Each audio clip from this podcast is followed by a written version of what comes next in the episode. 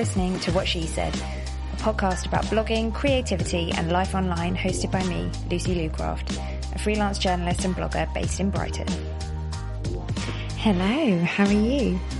Oh, I'm so excited about recording this episode because this week I'd made the decision, kind of earlier in the week, I think it was actually Monday, I just wanted to do a solo episode. I've been really behind with editing. I just thought, hey, I haven't done a solo episode in a while, not since Podmas. It was probably time to bring it back. Okay, so first things first, and before I jump in, I just wanted to share that I've got a really, really great free PDF, 5 ways SEO can help your blog or business.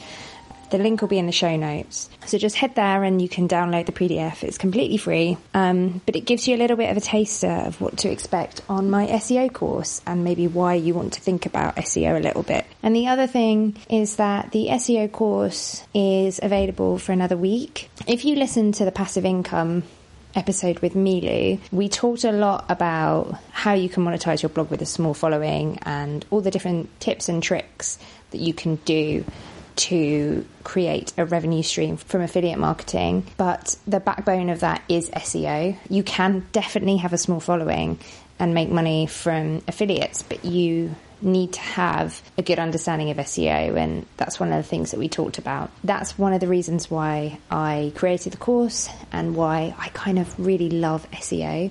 I know a lot of people find it really boring and find it to be a real pain and stress about it because it feels like there's a lot to do. The brilliant thing about SEO is that it's a complete democracy. You don't have to game the system. Yes, there's an algorithm. Of course, there's an algorithm, and we talk about the algorithm, but it's not like an Instagram algorithm that feels a little bit more flighty. You can see results if you implement these basic principles of SEO. And I'm not going to promise you that by the end of the course, you will know how to get your views up to 3 million just by doing 2 simple things or just by downloading the Yoast plugin. That's not what the course is about. And if that's what you want, then it's definitely not for you. But you'll feel more confident. You'll feel that you know the things that you can take or leave from SEO, the things that you can tweak on your blog posts, and the things that you can just not worry about too much. So if you do want to sign up before I close the cart again, you've got another week, and you can just go to lucy-leucraft@teachable.com or .teachable.com, or you can just go to my blog. The link is also in the show notes. If you join the What She Said Facebook group, there is a discount code in there to get 20% off the course, which I'm going to leave up until the end of today. So if you're listening to the podcast the day it goes out, which is Monday the 24th of September, the code will still be live, and that will make it 20% off, £100. Just under £100, I think. I'm out of breath now. So I popped a Q&A in my Facebook group and on Instagram, asked you guys if you had any questions for me, and I'm just going to go through and try and answer them as best I can. But to set the scene for you, I'm just sat in my bedroom, in bed with a fur coat on. It's really warm outside. Well, it's really sunny, but it's cold. It's that kind of fresh weather. Do you know what I mean?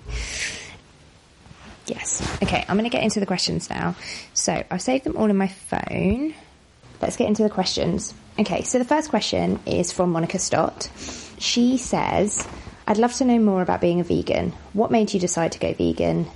Where do you go for recipe ideas? How do you feel physically since going vegan? Does it ever affect your social life? So there's a few questions about... Actually, I think there's only 2 questions about being vegan here. So I think I'll cover them both. Okay, so the reason I decided to go vegan, I was vegetarian on and off most of my life, basically. And then before I got married, I decided to go vegan. I can't really remember why. I guess it just felt like it aligned with my values. And that was probably about 5 years ago.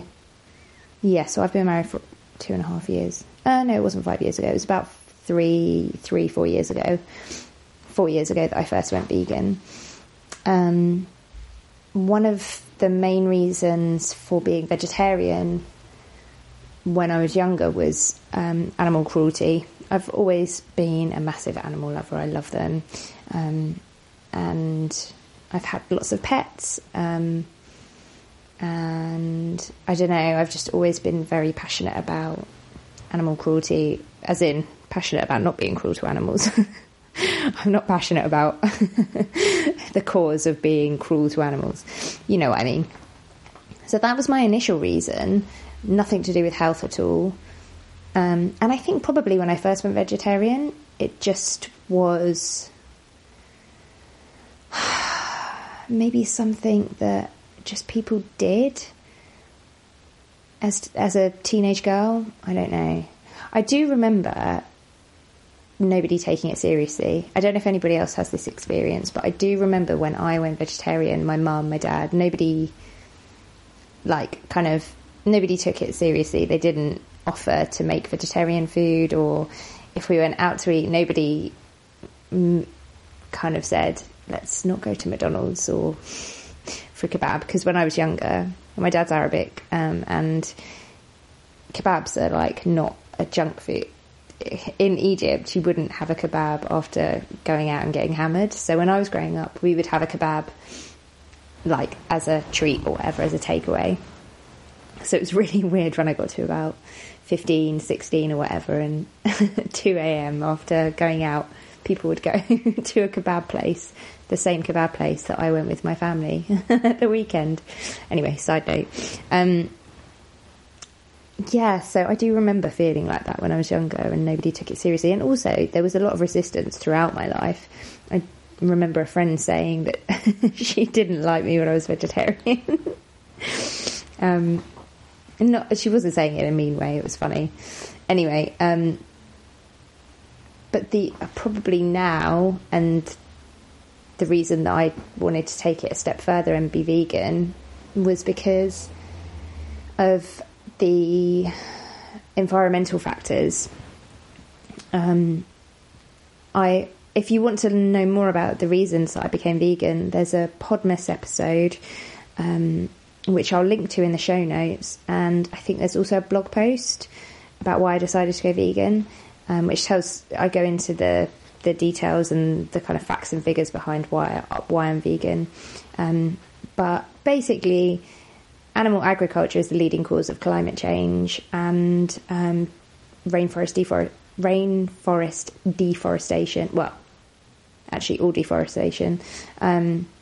It's the reason why so many species are now extinct or on the brink of extinction. It's the reason... one of the reasons why so much of the world lives in food poverty. It's one of the leading causes, the leading drains on our water. That's actually an unintentional pun. No, it's not really a pun. And I don't believe that there is any humane way to kill an animal. I know... one of the things that I get a lot if I say I'm vegan is that people will respond by telling me what their food kind of choices are, and normally they'll say, oh, I only eat meat this much, or I eat meat but I only eat organic meat, or I eat meat from a local farm, or, you know. And I know that animals are well looked after, and I don't have a judgment on what other people eat, but in my opinion and from my research, there is no humane way to kill an animal, and the dairy industry in particular is incredibly cruel. I personally don't believe that we are meant to drink milk that's made for a baby cow or a baby goat or anything. And I've never been a big milk drinker anyway, so that wasn't much of a hardship for me. But, yeah, I think, yeah, for all those reasons, I decided to go vegan. Where do I go for recipe ideas? So this ties in with another question I got, which is... actually, that's kind of a different question, but I'll add it on. So where do I go for recipe ideas? And Ruth Poundwhite asked, as a vegan junk food addict, because Ruth is vegan as well, the junk food means lots of packaging. Any advice about the... Actually, she didn't call herself a vegan junk food addict, but I think I paraphrased. Any advice about that from a low-waste perspective? So one of my other values and my ways of life, I guess, is that I try and live a low-waste, or I do live a low-waste lifestyle, and I try and be as low impact and tread as lightly on the planet as possible. And that means reducing my food waste and reducing just waste in general, reducing recycling, reducing everything. So where do I go for recipe ideas, and how do I manage to eat delicious junk food? Or I'll say junk food, it's not really, but yeah, processed food, I suppose, yeah, and like comfort food and stuff like that, without using lots and lots of packaging. So I sometimes do have stuff with packaging in. I'm okay with that. I just keep it as minimal as possible. But my best tip, if you're a vegan who likes junk food, which I am one, definitely, is to buy the Hot for Food Vegan Comfort Classics cookbook by Lauren Toyota. It is amazing. So she does use some stuff that's packaged. Tofu, for example. I have not been able to find that in bulk anywhere, but I buy tofu by a company called TOFOO, and they package in... It comes in a cardboard outer, and then... Actually, it's doubly packaged. Yeah, that's not a very good suggestion, but they make really, really good tofu. Yeah, tofu is a nightmare because it normally comes in kind of that shrink-wrapped plastic, which is not recyclable. But short of just not eating tofu at all, I haven't found a good solution for it. And my local Asian supermarket doesn't really do tofu in a really big bulk. It's a bit tricky because once you open it, you obviously it has a shelf life. And you can freeze it, but it doesn't cook very well afterwards. But yeah, I'm not really sure what to do about that. But one of the things that I might try doing is making my own seitan, which is pretty easy. So these are basically quite good junk food alternatives. Tofu I fry up in kind of blocks and make burgers. Or, yeah, I don't know. I would really recommend that cookbook. So it's called Vegan Comfort Classics, and it's by Lauren Toyota. And it's just really yummy, delicious, dirty comfort food that is all vegan, and I find it just the best, the absolute best. And in terms of just recipe ideas in general, there's a few cookbooks that I've got. Two are by Anya Karlan, and it's called The New Vegan, and I've forgotten the name of it. It was my first ever vegan cookbook, and I love it. It's completely splattered with sauce and stuff like that. Very well loved. Anya is on Instagram as well. She's got a really beautiful Instagram account, so it's worth checking her out. But that's where I get my recipe ideas from. I just got a new cookbook that I picked up in Oxfam, which feels like a bit of a Bible. It's about 11 years old, so it's quite old, but it's one of those cookbooks that's not very pretty to look at, but there's like every single recipe for anything you could ever want in there, multiple times. Like there's two or three recipes for leek and potato soup, which is kind of mad. How do I feel physically since going vegan? To be honest, and this is probably not going to be very popular, but I kind of feel the same. I do sometimes see people on TV talking about the vegan life and saying, oh, I've just got so much more energy, I feel so much better now that I live a completely plant-based lifestyle. But for me, the reality is that I don't only eat plants. I eat biscuits sometimes, and I eat sugar, and I don't know, or maybe I was pretty healthy, but yeah, I've always been fairly healthy.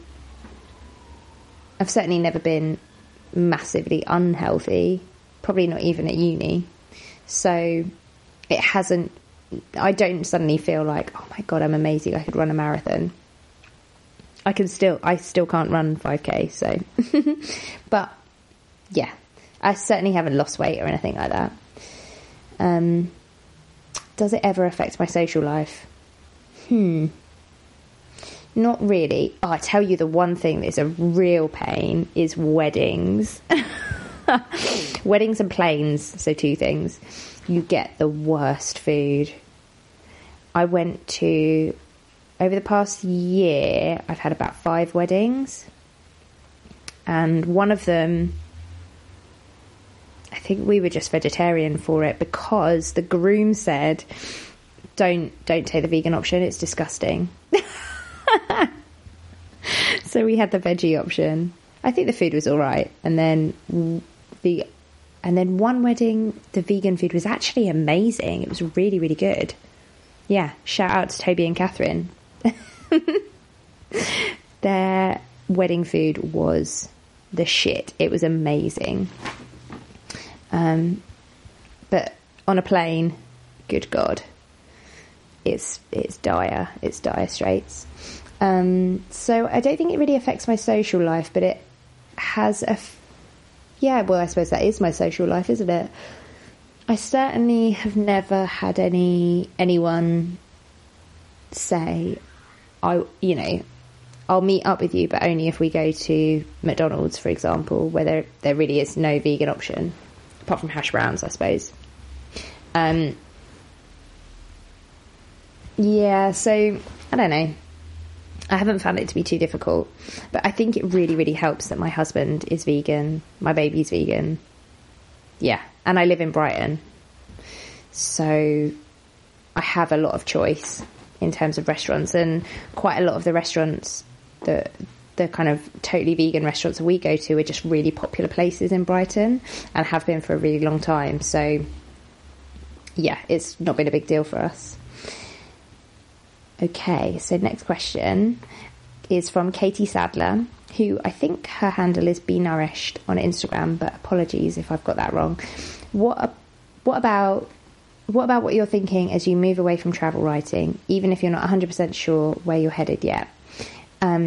So yes, Katie knows this because she's in my Facebook group, and we have an honesty thread each week where we all get super honest and we tell each other like our struggles, and I share 3 of the things that I'm kind of battling with this week, or just things that I want to get off my chest. Everybody else does the same. It's a super supportive place. It's amazing. And I realized that I'm just sick of holding on to the travel blogger identity, which is where I started out in travel blogging, and even how I got my first bylines and how I got into travel journalism was through travel writing, and I'm doing that less and less now. It's not where my passion lies anymore. So I think it's still a bit of a wobbly journey for me, because I still haven't quite worked out who I am if I'm not a travel blogger. But the funny thing is that I never felt massively comfortable identifying myself as a travel blogger either. So yeah, I feel more comfortable out of it than in, if that makes sense. And I think Instagram has really made me realise who I am, what content I like to share and create. So I'm not sure where I'm headed yet, but I know I'm really happy writing about just the stuff in my life that I'm passionate about, which is, being vegan. I don't know if I'm passionate about being vegan, but I find it quite interesting to write about. I love writing about zero waste and my journey there. And I really, really love writing kind of the more personal posts about life online. And I think probably, as I continue to travel, I've got a couple of trips coming up this year. I mean, by the end of this year, I will have been away 5 times. So even though I'm like, oh, yeah, I never travel anymore. I mean, I think I still travel probably more than the average, just not as much as I used to. So I will still write about travel, probably. Laura, I'd love to know more about how to get started with zero waste, whether it's even possible with supermarket shopping and the best resources you use to help. Would be great. I'm really bad at reading these questions. I'm so sorry. So, yeah, getting started with zero waste. I think the number one thing with zero waste is to take away the term zero waste. Even if it's just in your mind, because that can feel so insurmountable that you just give up. I think reframing it as just looking at the things that produce the most waste in your household and then trying to change those piece by piece is easier. So for me, beauty products was a big one. Although I didn't really produce loads and loads of waste. Actually, no, we did. And food. Nappies was a huge one, and disposable wipes. Those two were biggies. So I started off by changing those. And then as I got further into it and started switching out plastic as well, I have then gone around the whole house and changed bits and pieces here and there. But I still produce waste.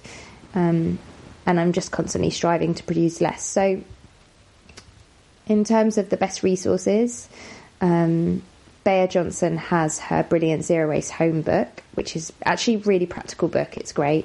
And she has a couple of TED Talks too, so you can just watch them for free on YouTube or on the TED.com website. EcoBoost is a really great UK vlogger and blogger. Her name's Kate Arnell. And you might recognise her, actually, because I think she was an MTV presenter. But she's not vegan, which is an interesting perspective, because there aren't a lot of people who are zero waste, but then also not vegan. Yeah, that's the right way around saying it, isn't it? Yeah. But she's got some really great practical tips. And she just lives in a small flat in London, I think. So she doesn't have, like, a massive garden to compost and all the rest of it. There is a blogger and vlogger called Sustainably Vegan who also has an Instagram account called the Low Impact Movement. That's brilliant. B Zero Waste Girl is amazing. She lives in Aruba and is an environmentalist. She's fascinating. Andrea, her name is B, and the company is called B0. I think it's a company her and her husband founded, but she also has a TED Talk, which is great. Trash is for Tossers. That's a great website, great resource. Although so Kate Arnell is based in the UK, so she's really great for resources that are UK based. However, she is obviously based in London, so and the thing I found hardest, so Laura's mentioned, is it even possible with supermarket shopping? I think it's really hard because in America they have a lot of, even in their supermarkets, they have bulk aisles just as standard. London, you have to go to specific places. But even where I was in West London, about a month before I left the UK, what am I talking about? I'm talking absolute crap. There was a bulk food store that opened up literally just 10-15 minute walk from me, but it was super expensive, and yeah, I actually didn't really like it there that much, but I had that option available to me. And here in Brighton there are a couple of places where I can get stuff from, but on the whole I don't have a bulk option very close to me, as in like 5 minutes walk from me. So I don't go to the supermarket really ever unless I'm getting wine. Because I'm vegan, I obviously don't need to buy meat, but I guess you could go to a butcher or go to the you know, the deli aisles in the supermarket, and just take your own containers. That's what Kate Arnell does. And actually you can also just go there and get your cheese and things like that. We used to, when I used to eat dairy, we used to get our cheese from there, from like the deli aisles, and just in Tesco or Asda or whatever, because they're cheaper. They're cheaper than getting the packaged stuff. So, but you could also ask them to put it in your packaging. And you can just take like little cloth bags or whatever you have, or just Tupperware if you've got it. But because I don't need to do that, I have an Abel and Cole box. Other boxes are available. You could also get a Riverford vegetable box. And I emailed them and said I don't want any plastic. So they've been pretty good, and because they normally, some things are in plastic, but they do recycle them, so you can leave your box out for them when they deliver the next one, and they take it away and then reuse it. So that's what I do, and I tend to have that veg box, which is £15 a week, and then I just get little news agents that sometimes have fruit and veg outside. They're always loose. So I just pick stuff up from there, or I go into Brighton and get pasta and things like that occasionally, like probably every other week, something like that. And I stick to the really obvious stuff. Like I don't have things like chia seeds, and I follow a principle that Bea Johnson set out in her book, which was super, super helpful in kind of simplifying everything. And she said, just stick to one grain, one legume, one etc., etc. So then you're not you don't have to have brown rice, basmati rice, arborio rice, wild rice. I mean, I don't know if you would have that anyway, but so now I just one week I'll have rice, another week I'll have couscous, or it kind of works out as every other week, so I don't have the pressure of stocking every single thing up. The other thing I have available to me is Charlotte's Cupboard, who deliver to my house every week if I need them to. I mean, it's not a super expensive option either. So sometimes I can top up there for about 10 quid and just get things like sugar and flour, lentils. They also sell wild grey soap? Is that what it's called? Or wild sage? Something is really nice soap, but the soap is quite expensive. So that's what I do. Catherine Wood. And this is Little Paper Swan. How do you stay motivated with being self-employed? Some days I love every moment. Other days I think getting a 9-to-5 would be easier. Also, how do you find the juggle of motherhood and career? Anything you found that works well in particular? I have to admit here that I found the first probably 6 months. No, first 4 or 5 months of motherhood to be just so easy. I found it to be so easy. I found it easy to work around her. I was super creative. She napped a lot. I didn't really find waking up in the night very difficult because we co-slept, so she just latched herself on when she was hungry, and we both stayed asleep. I found from 6 months until probably a year to be really hard, or 6 months to about 6 to 10 months to be really, really hard. And thereafter I decided not to juggle. So I personally, if I'm at home with Anaïs, then I'm at home with her. I don't try and work around her naps, and she actually pretty much doesn't nap during the day at all anymore, and she might just be in some sort of weird phase or leap or something, but so. And then when she's at nursery, because she does go to nursery a few days a week, when she's at nursery I work, but the other days I don't. at all. I don't even attempt to, because I just can't juggle the two at all. And it makes me frustrated, it makes her frustrated, it makes me feel doubly guilty. Things that I found that work really well, and I did write a blog post about it, I think.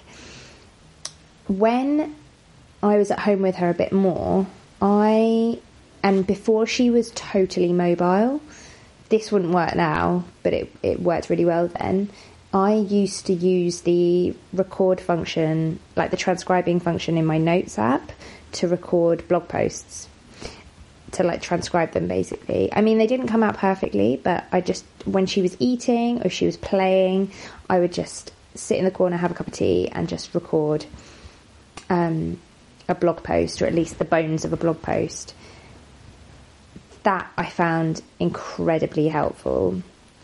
And that's what kind of meant that I was able to keep up a schedule of posting every single week.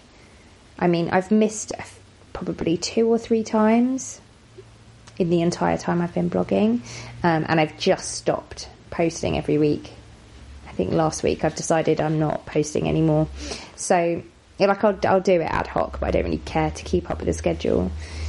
But yeah, that I found really, really helpful. And in terms of how do I stay motivated with being self-employed, in truth, just because it pays the bills, I kind of have to stay motivated. Yeah, that's not a very helpful answer. Sometimes there's stuff that I really don't want to do. But I know that if I don't do it, then I won't have money to pay for her nursery or to pay for any of my outgoings at the end of the month. So yeah, I just have to. But definitely separating out the time that she's at home with me and having those clear boundaries, that's really helped. Ali Muir: how do you keep going forward and not being distracted by all the fucking things? Also, is it harder now or easier with your little lady because you already have traction now and an audience? So, this is such a good question. How do I keep going forward and not being distracted by all the fucking things? That is such a good question, because I battle with this weekly. When I first started blogging, I got distracted by everything, and I didn't have any confidence in myself at all and in what I wanted to write about, and I didn't have confidence that what I could do could be done. And I listened to all the noise, and I listened to everybody telling me, well, that won't work. You can't write about travel and beauty. You can't write about travel and whatever. You have to have a better niche, blah, blah, blah, blah, blah. You should be on Facebook. You shouldn't do this. You blah, blah, blah, blah, blah. You know what it's like. And I've just, with experience and with my confidence growing, and with, yeah, I think probably having a baby as well, and not having as much time to get distracted by things, I don't anymore. But I still sometimes it creeps into my head. Somebody asked me, it was Bex Massey, and I'm sure she asked a question that I haven't actually written down here. Anyway, she asked me, would I ever consider creating video and having a YouTube channel? And I have to say I wouldn't. Even though I know that video content is really important and people really want to see video content, it's just not something that I'm interested in creating. But that still does kind of niggle at me sometimes, and I think, should I? But no, just no. And is it harder now or easier with your little lady because you already have traction now and an audience? It's really hard for me to say, because I don't, is it harder now or easier? Because I don't know any different, I don't know.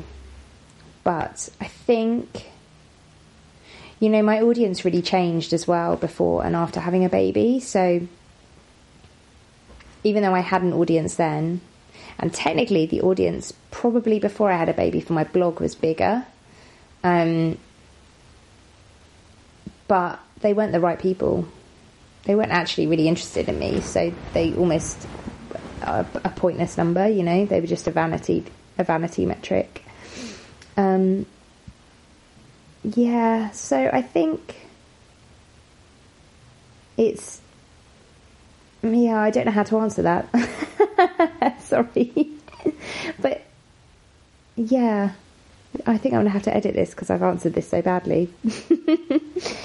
And this is a question that I haven't written down who it was, so apologies. How do you stay motivated when your views are almost non-existent? I continue to write each week and I do enjoy it, but Pinterest is where most of my views come from and I'm barely on Google's radar at all.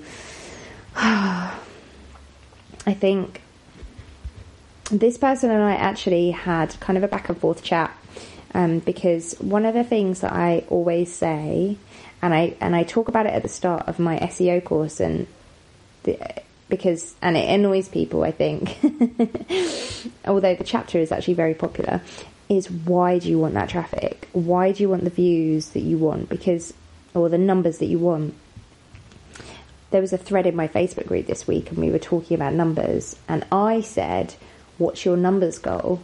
And I didn't specify what number I meant or what number I was looking for, and I wasn't looking for anything, but what was very interesting is that people either got a bit defensive or a bit cross, or they said, I don't care about numbers, I don't care about my Instagram followers, or I feel really stupid, but I really want this number, I really want... people interpreted it as followers or blog readers or newsletter subscribers or, yeah, traffic. And that was interesting because the numbers for me could be number of blog posts I want to produce each week, or for me it's an income goal, or a number of courses that I want to have sold, or a number of times I want to post on Instagram each week, or number of days that I dedicate to myself and not to work or Anaïs or cleaning or do you know what I mean? Or number of evenings that I want to go out with baby free with my husband, like a month, and it's two, by the way, two a month. We get probably manage about one a month, but we're pretty good at trying to book in those date nights.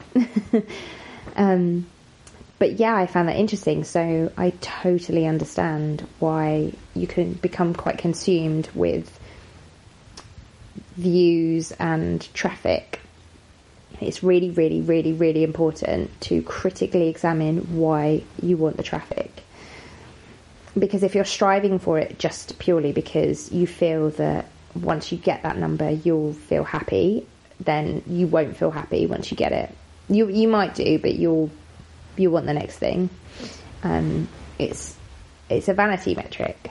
But if you're like, I want to get to 10,000 on Instagram so that I can get the swipe up and I can start monetizing through Instagram with affiliate income, that's like tangible and achievable goal. Well, I don't know if it's achievable. I suppose everything's achievable, but that's what's going to keep you kind of motivated, because you can then look at exactly what you need to do for that one specific goal.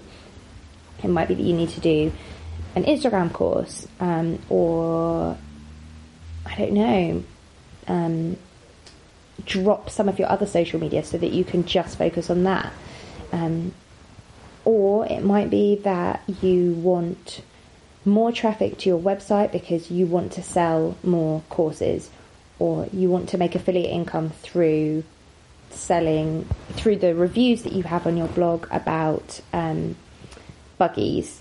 I'm using like these random examples. In that case, you can look at these things specifically. So if it's that you want to make more money from affiliate income through reviews of your buggy blog posts, then you need specific traffic. You don't need just more traffic. You want either organic traffic, of course, from Google, or it doesn't matter that Pinterest is where most of your views are coming from. If you're targeting it, in the buggy example, then maybe you join loads of kind of family Pinterest group boards, mothering group boards, so that the people that are coming to those are specifically looking for that thing. Or you create a board and make it a group board for other people that is about new baby products or the best baby products or whatever. Or maybe you start looking to promote your post through Facebook groups for new mums. I don't know. It's about targeting it. So I think if you're losing motivation and you're feeling frustrated and lost, especially when it comes to blog traffic, then I would say get critical. Stop worrying about it. Stop looking at any noise or comparing yourself to anybody else, and just get really, really critical about what exactly it is that you want for your blog. Do you want to completely monetize it through affiliate income? And then keep drilling down and say, okay, well, what kind of affiliate networks do I want to sign up to? Where do I want to be making that money? And just keep drilling down until you get really specific and you can work out exactly what it is that you want. Yeah. I don't know how good a question that was. And in terms of your barely on Google's radar at all, do not worry. You need my SEO course for that. The secret weapon in SEO, in my opinion, that most bloggers forget about is keyword research. And I show you how to do all of that. So next question is from Ruth. Do you ever find it difficult covering so many different topics? Zero waste, vegan online, zero waste, vegan online business, etc., etc. No, I don't. I find it difficult categorizing what it is that I do, or I used to, but now I sort of don't care as much. But I don't find it difficult to cover all of that stuff because that's just all it is me and my interests. I sometimes find it difficult, to categorise and to say what it is that I'm about. Or at least I used to. I think more and more my why is quite clear. And the themes that I cover, the umbrella theme that strings all of those things together is no bullshit, honesty, and fuck the patriarchy. And you can find me at Lucy Leucraft everywhere, but I mostly hang out on Instagram. You can find old episodes of What She Said over at lucyleucraft.com, where you'll also find me chatting about all things blogging, travel, vegan life, and zero waste living too. Lastly, I know everybody asks this and it's a total pain in the ass, but please think about leaving the show a rating and review. It makes a huge difference to getting the show out to new listeners. And for every review you leave, I'll donate £2 to charity. So that's £1 for you and £1 from me. The chosen charity changes each month, so listen out for it in the intro each week. Thanks for listening.